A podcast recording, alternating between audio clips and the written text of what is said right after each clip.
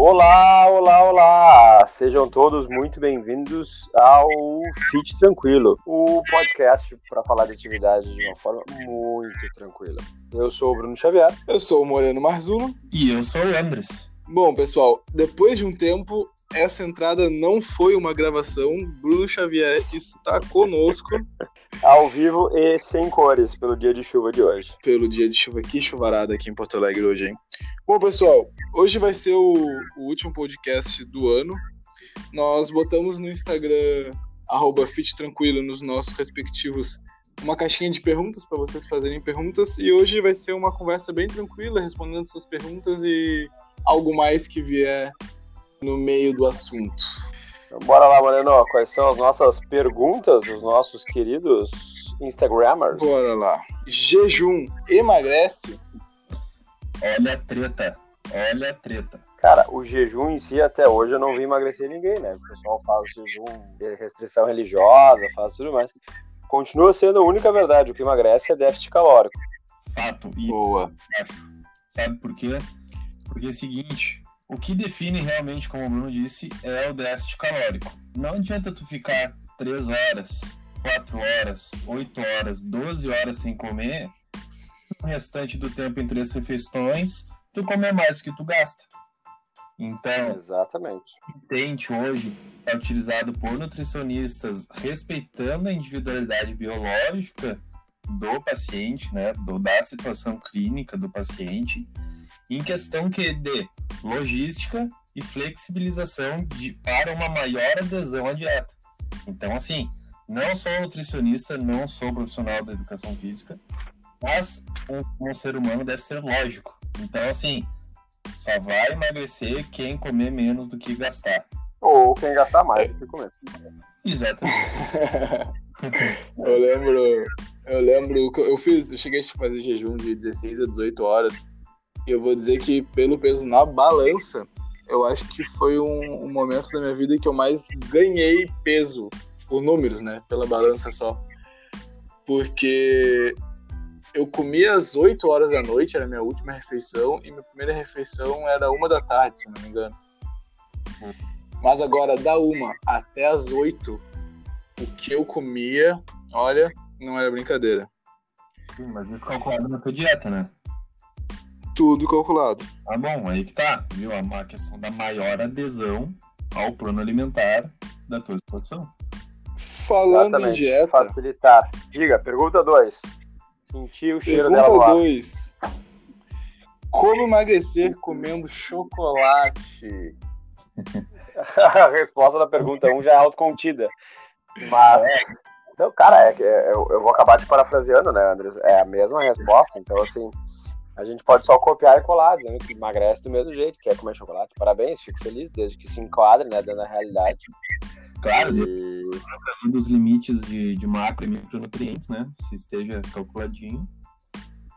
Seja feliz, dúvida É, eu acho, eu acho que às vezes as pessoas botam uma- um peso no chocolate, assim, que, que não tem, né? Se o cara calcula na, na dieta dele, se ele come, vai, não precisa comer uma barra inteira por dia, né? O cara consegue comer um, dois quadradinhos, matar aquela vontade de comer doce. Acho que tá tudo tranquilo, né? Se o resto da, da tua alimentação durante o dia for calculada, cara, come chocolate tranquilamente. Agora vamos ser um pouco mais realista no dia a dia, tá? Em questão do emocional das pessoas. Não vai ser também um dia que vai te fazer engordar. Não vai ser Ah, é. teve um saldo de 100 quilocalorias num dia que tu vai engordar. Tem 20 mil outros fatores envolvidos nisso aí. Então também não é o fim do mundo se for um pouco mais de dois quadradinhos, né? É, não. E, e, assim, se tu comer também um dia, tá com muita vontade de comer aquela barra de chocolate, come a barra de chocolate inteira, também não precisa ficar depois fazendo jejum no dia seguinte, né? Sim. Exatamente. Realidade dia a dia entre esportista e atleta também, né, mano? Agora, se o é um atleta, já é um profissional que depende disso, aí o buraco já é um pouquinho mais embaixo. Vamos trocar um pouquinho agora, vamos falar sobre, enfim, que eu acho que eu e o Bruno podemos falar um pouco mais, que é a questão do, do treino, eh, mas que o, o Andres, enfim, como um amante do esporte também sabe bastante, que a gente vê muita gente falando, fora, da, fora desse meio de educador físico ou nutricionista, mas aquele, aqueles exercícios abdominais para perda de gordura localizada. O que, que tu me diz sobre isso, Bruno? Cara, eu acho que é tão útil quanto dizer que pintar o teto de rosa alivia a chuva em dia de chuva. Mas. é, é, um, é, é, se for rosa pink, de repente, né? Uma coisa bem forte, de repente repele a chuva. É, pô, minha, minha, aqui em casa é branco, será que por isso que choveu Por isso que choveu tanto. rosa pink. Tá bem explicado. Cara, é, é, é se for atividade física localizada fosse eficiente para queima de gordura é, direcionada, né? Não, não teríamos ninguém com, com obesidade, é, gordura abdominal, gordura visceral, bastava apenas fazer o exercício localizado e estava resolvido. Então não tem muito fundamento, é um silogismo no sentido de que há um exercício, há o gasto calórico, mas ele não é só e somente só localizado naquela musculatura que está sendo utilizada, então não me parece muito sentido nessa afirmação.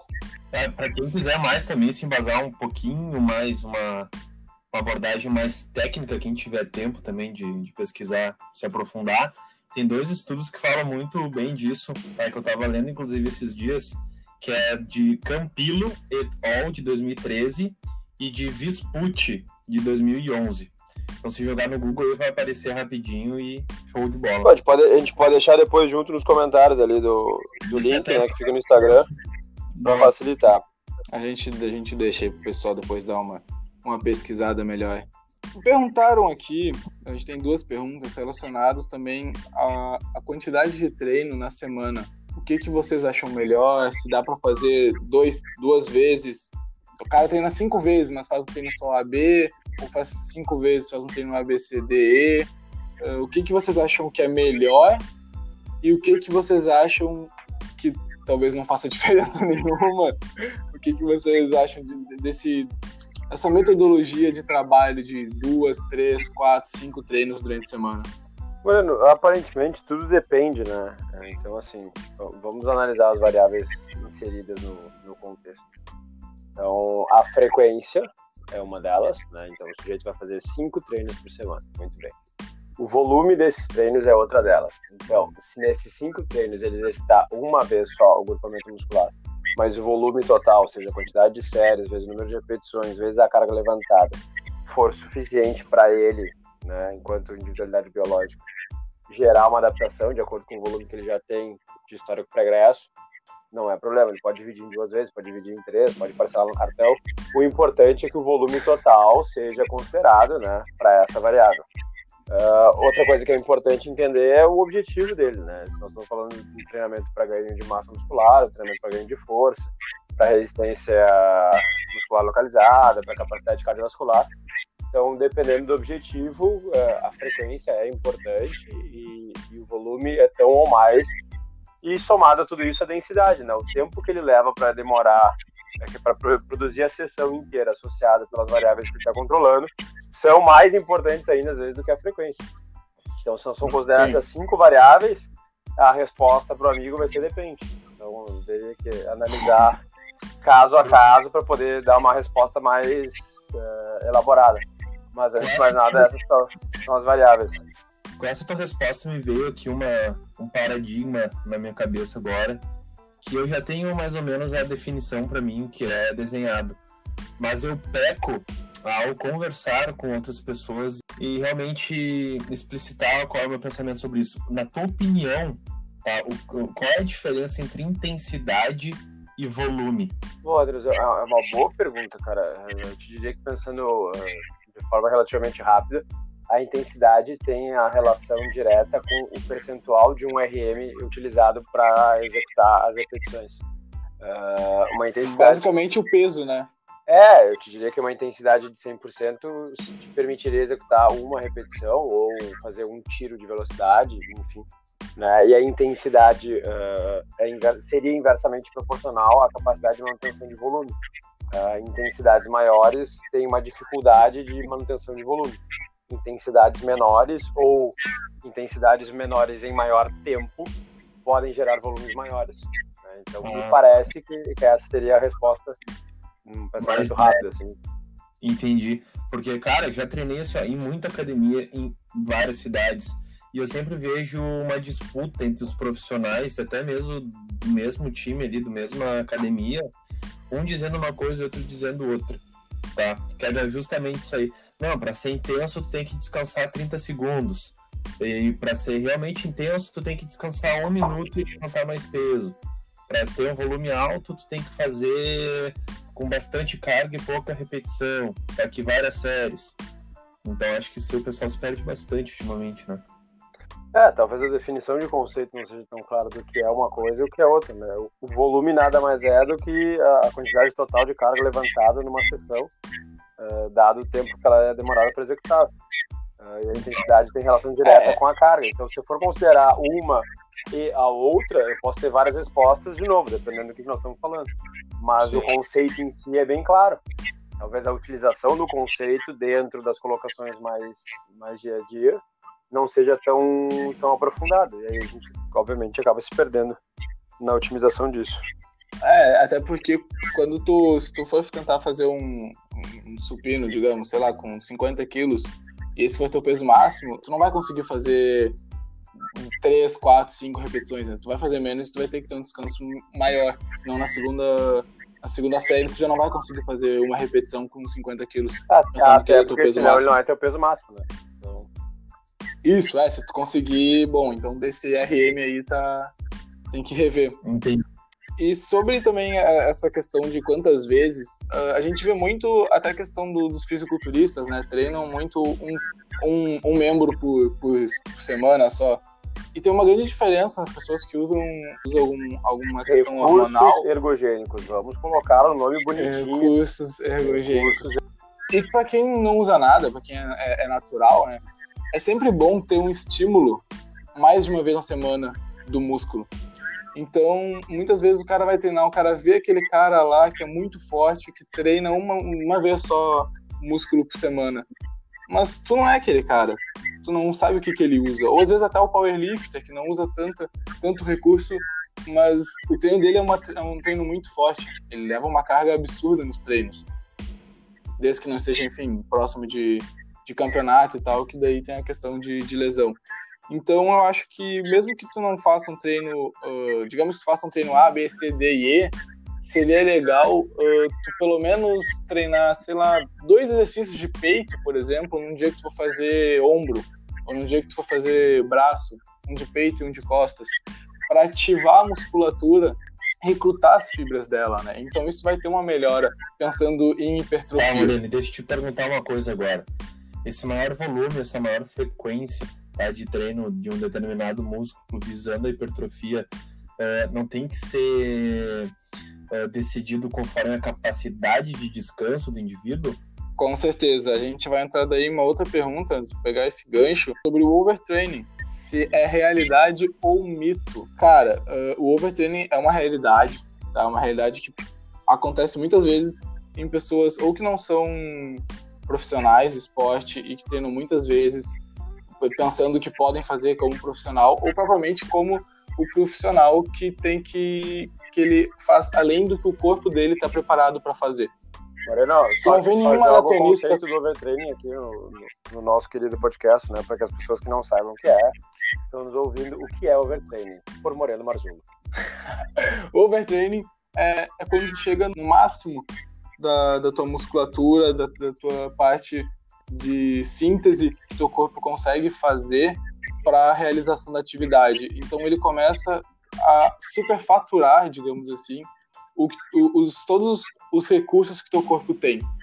Então tu consegue correr uma maratona num dia depois de uma preparação, mas no dia seguinte tu vai ter que descansar porque teu corpo foi ao máximo, teu corpo esgotou. Se tu continuar treinando muito forte depois de uma maratona, ou depois de levantar uma carga muito alta, enfim, uh, teu corpo vai entrar num processo regredindo tudo aquilo conseguiu fazer, seja em ganho de peso ou da, do tempo da tua maratona. Bruno, não sei se tem alguma coisa mais a acrescentar sobre isso. Cara, continuo te ouvindo, acho que estava indo muito bem. É, e, e, o fato é que não é mito, ele é uma verdade. É, entretanto, a gente tem que deixar bem claro, né, que é, para se atingir esse estágio não é passei uma semana treinando mais pesado, estou com overtraining, né? Ele é um estágio que é. Não, não é. Quanto é isso, né? em questão de é, condicionamento físico e a percepção sobre a fadiga. É, a percepção que é uma coisa bem subjetiva, né? Então, assim, uh, salvo por exames fisiológicos, que é, um, é, uma questão quantitativa, a percepção, que é super qualitativa, né? cada um tem a sua sobre o que é mais ou menos intenso, uh, do ponto de vista de, de desconfortos e de, de limitações para a prática. Às vezes, uh, uma noite mal dormir interfere mais do que muita coisa. Então, sim, respondendo à pergunta, não é um mito, é uma verdade. Entretanto, não é assim um estágio natural, normal, uh, casual, que se atinge com facilidade. E, particularmente, conheço poucas pessoas que já chegaram nesse ponto ou têm algum tipo de situação nesse sentido. Então, é muito mais, às vezes, uma falta de, de entendimento da situação atual do que provavelmente o conceito de, de overtraining, né? E, e, até por isso que é muito importante a periodização de treino, né, Bruno? Independente da modalidade que você está fazendo. Próxima pergunta, Bruno, quantas vezes tu já teve que atender alguma, alguma moça que vem à academia e ela quer treinar, ela tá super disposta, mas ela fala que ela não quer treinar muito forte porque ela não quer virar homem? Cara, uh, me empresta teus dedos aí pra eu conseguir contar, porque eu já me perdi aqui na noção. é, é normal, assim como é normal os caras que dizem que não querem treinar perna, jogam bola, correm, essa, essa naturalidade do ser humano em negligenciar uma parte do corpo ou negligenciar um programa sobre a perspectiva de que vai ficar muito isso ou pouco aquilo é uma das maiores falácias da história. Mas enfim, né, meu? Cada um, cada um. Do ponto de vista técnico, eu apenas lamento. Pois é, e a gente tem que lembrar muito que tu pode treinar perna, né? Enquanto tu for jogar futebol, isso vai inclusive melhorar o teu desempenho no esporte. A mulher para treinar superior, né? Muitas vezes é difícil a mulher treinar superior porque fala que vai ficar com o braço, enfim, grande, não quer. A mulher é difícil por questões todas de, de hormônio, fisiológicas. Ela, ela não vai ficar com um braço extremamente grande, fora que treinar o superior, né, que geralmente é a dificuldade da mulher, vai ajudar e muito num treino de perna. A mulher que vai fazer um agachamento sumô tem que segurar o peso, vai fazer um terra, a, a força do, do core, né? Então, assim, treinar tudo, né, gente? Acho que treinar tudo é a melhor é, coisa que tem. Uma, uma reflexão, induzir uma reflexão que, como muitos sabem, né, trabalhei e trabalho há anos dentro da rede de suplementos alimentares Flex Nutrition e todo santo dia, todo santo dia eu recebia é, uma cliente conhecida ou não, né, sendo a primeira compra ou não, que vinha já me, me introduzir que ela não gostaria de ficar uh, parecendo muito homem, parecendo muito forte, ficar super grande ao utilizar, por exemplo, whey, creatina, pré-treino. É, e eu acho que antes desse debate mesmo de questão de aparência, né, os padrões estéticos normalizados pela sociedade, vamos dizer assim, a questão de ser saudável, de ter um organismo saudável e funcional, né?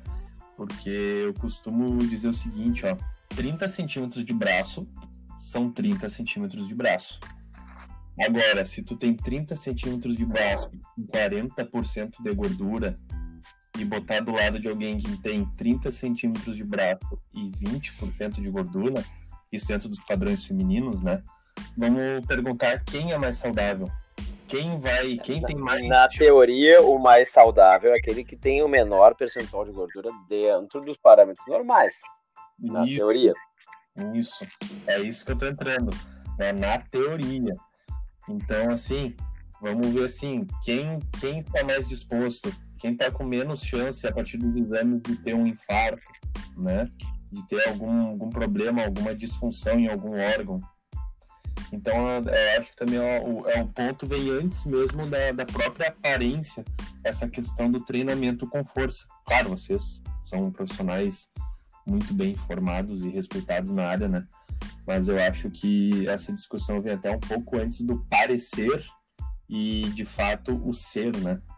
Até pelas é, Ser ou parecer é, é, é, realmente bem relevante, mas a gente tem que lembrar sempre que, independente de ser massa gorda ou massa magra, né, o excesso de peso carregado pelo, pelo esqueleto, enfim, como queira chamar, né, o excesso de peso acarreta dificuldades. Então, é, independente do cara ser um, um monstro de forte, com 0% de gordura, todos os quilos do mundo, né, o que faz diferença é o, o peso que ele carrega. E isso sobrecarrega a articulação, sobrecarrega uma série de, de questões renais, hormonais, é, hepáticas, enfim. Então, Sim. todo e qualquer sobrepeso, seja ele proveniente de qualquer fonte, tem que ser considerado como uma questão que, no mais, do ponto de vista da funcionalidade, pode gerar algum tipo de dificuldade né, para o aparelho locomotor. É, Evidentemente, se ele é proveniente de massa gorda, isso acaba acarretando outras dificuldades, não só para o aparelho locomotor, mas na teoria também para questões cardiovasculares. É, concordo. E eu vou já enganchar outra pergunta que vem muito dessa, que se realmente existe um treinamento específico para o biotipo feminino e o biotipo masculino. Existe alguma diferenciação entre passar algum treinamento por questão de sexo, mesmo por questão de homem ou mulher? Cara, vai, Olha, vai, vai, atira. Não, é, é, assim, eu, eu acho que não, viu? Acho não, eu tenho certeza que não. Mas agora vai ir do objetivo que aquela pessoa quer.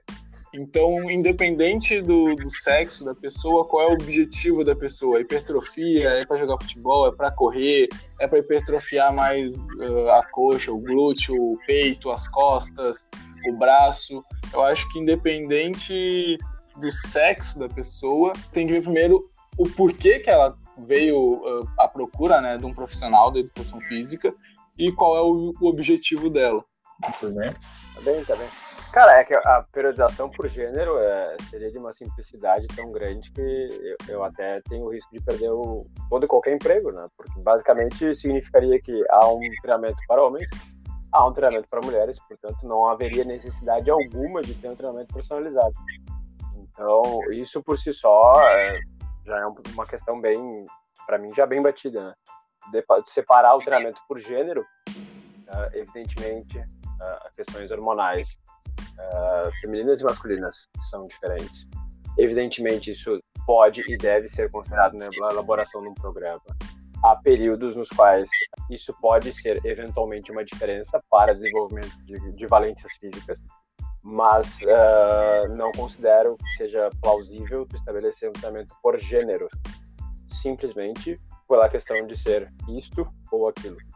Uh, seria de uma simplicidade tão grande que, que, faria com que todo e qualquer objetivo, como o Moreno colocou, que seja uh, primordial para a procura do, do, programa de treinamento, ficasse em segundo plano. Né? Entendi. Então, questões de gênero, check. Bom, pessoal, estamos aqui batendo quase 30 minutos de bruto. Vamos indo acabando esse último episódio do ano. E agora eu tenho uma pergunta para vocês sobre como é que tem sido esse treino ou esses treinos, o que vocês têm feito nesse, nesse período de pandemia nesse ano, como é que tem sido esse final de ano, como é que vai ser esse final de ano, né? Até porque como é que vocês acham que a gente entrou aqui no Rio Grande do Sul agora, uh, nós tivemos duas cidades já com bandeira preta, né? Que é, é não sei, eu não sei dizer, mas acho que é quase lockdown, é, fecha tudo, né? Fecha restaurante, fecha academia, é, como é que vocês estão fazendo para treinar, correr, se vocês têm jogado futebol, como é, que, como é que tem sido a vida de vocês nesse final do ano. E também falar, eu acho, um pouco sobre a questão da, da alimentação, né? De, enfim, Natal, Ano Novo, que muitas vezes uh, as pessoas se preocupam, acho que até em excesso, uh, sobre essas duas datas comemorativas. Então, no meu planejamento de treino, eu aprendi muito sobre mim sobre meus limites, sobre crenças limitantes quanto ao meu físico, quanto ao meu potencial, quanto à minha capacidade mesmo, né, do que meu corpo pode fazer. Porque em momentos que teve esse lockdown em academias, também, né, tudo fechado, eu comecei a treinar em praças, né, e, cara, eu descobri muita coisa sobre mim que eu não sabia. Então, eu nunca tinha, deixa eu ver, acho que faz uns dois anos que eu nunca tinha visto quantas barras, barras fixas ininterruptas eu conseguia fazer. Então, isso eu comecei a fazer de novo e o meu aumento de força, cara, foi assim, ó, bizarro. O, o peso que eu comecei levantando no início da quarentena, né, que era o peso que eu estava levantando antes, e agora o peso e a intensidade realmente do treino, tanto intensidade quanto volume de treino aumentaram muito. porque eu comecei a fazer exercícios mais compostos, multiarticulares também, né, com o próprio peso do corpo, trabalhar muito mais o core, não só aquela, aquela coisa, aquela função isolada daquele equipamento XYZ da academia. Então, para mim, cara, essa, esse processo de descobrimento durante a quarentena foi muito, muito positivo para todos os âmbitos da minha vida. Eu comecei a aprender a comer melhor, a comer de acordo com o que eu preciso, né? Isso em, com um nutricionista é óbvio. Né? Comecei a, a treinar direito, ter uma percepção né, da minha capacidade de, de consciência neuromuscular, assim, consciência muscular mesmo durante o exercício. Então foi um momento de descobrimento. Acho que é isso que eu que eu, que eu defino nesse momento. Né? Não, não corri, não corri mais, não caminhei mais, não optei por atividades como vôlei, futebol, enfim, qualquer outras coisas. Me, me foquei muito mesmo em questão de progressão de carga durante essa época. Né? Também, né, namorando, aquele brownie, aquele bolo, aquele risoto, né? Tem um pouquinho mais de substrato energético, eu disse, não, olha só. Sempre bom. É momento de testar a força, vamos ver como é que tá, né? Então, cara, esse foi o resumão. Eu realmente me descobri, descobri que eu era muito mais forte que eu pensava que eu era, né? Então, eu, hoje eu tô fazendo as mesmas repetições, na, mantendo a mesma forma, com 20, 30% a mais de carga em todos os exercícios, no mínimo. Então, cara, eu tô realizado. Pelo menos esse foi um ponto muito, muito positivo dentro dessa loucurada geral aí. Fantástico, acho que é, é o depoimento é, é, muito bom, né, cara? Eu ouvi que a gente conseguiu entender que era um momento de limitação e, e, e diante da, das possibilidades houve uma adaptação, né? É, a gente já, já referiu em outros podcasts, né? principalmente que o Carrasco participou com a gente, nosso fisioterapeuta querido. eu não parei de me exercitar também em nenhum outro momento Uh, devo ter feito absolutamente todos os dias. E eu optei por correr bem cedo na rua, uh, em virtude da quantidade de pessoas. Né? Uh, quando as academias reabriram, voltei às academias. Dá para definir como uma grande alternância de treinamentos de uma forma não planejada. Né? A periodização teve que ser remontada algumas vezes, dadas as condições. E, Várias vezes. É, Não gostaria de, de, me manifestar sobre cores de bandeiras ou possibilidades para o ano novo. infelizmente, a gente não sabe muito bem o que pode vir a acontecer, nem tampouco tem poder de, de mudar qualquer coisa nesse sentido. Então, me abstenho de, de previsões e comentários a esse respeito. Acho que, de modo geral, quem é entusiasta ou quem, quem gosta da prática não vai parar de se exercitar, sejam quais forem as condições. Vai fazer em casa, vai fazer na rua, fazer num parque, numa praça, num ambiente aberto, é, mas não passa por minha concepção de saúde nem concepção de qualidade de vida sem movimento.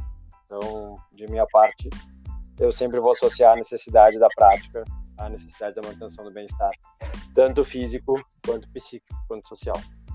Ah, e compartilho isso, cara, até porque eu comecei é, a levantar eu... o garfo contraindo bem mais o bíceps durante minha janta já é visível a diferença, ó.